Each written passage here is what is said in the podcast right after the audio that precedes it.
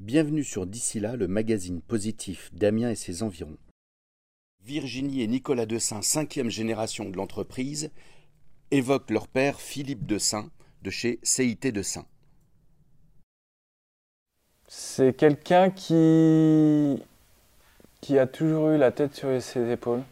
Même si des moments, il peut avoir des, décisions qui sont euh, étonnantes. Euh, moi, en tout cas, je me suis toujours rendu compte après que, bah, oui, c'était la bonne décision. Le fait d'arriver ici, dans ces bâtiments, qui sont magnifiques. La première fois, je me suis dit, où est-ce qu'on arrive? Lui, il avait vu les bâtiments, le sens. Il m'a fallu deux, trois visites pour dire, oui, là, on, va être chez nous, on est vraiment, euh, ça correspond bien.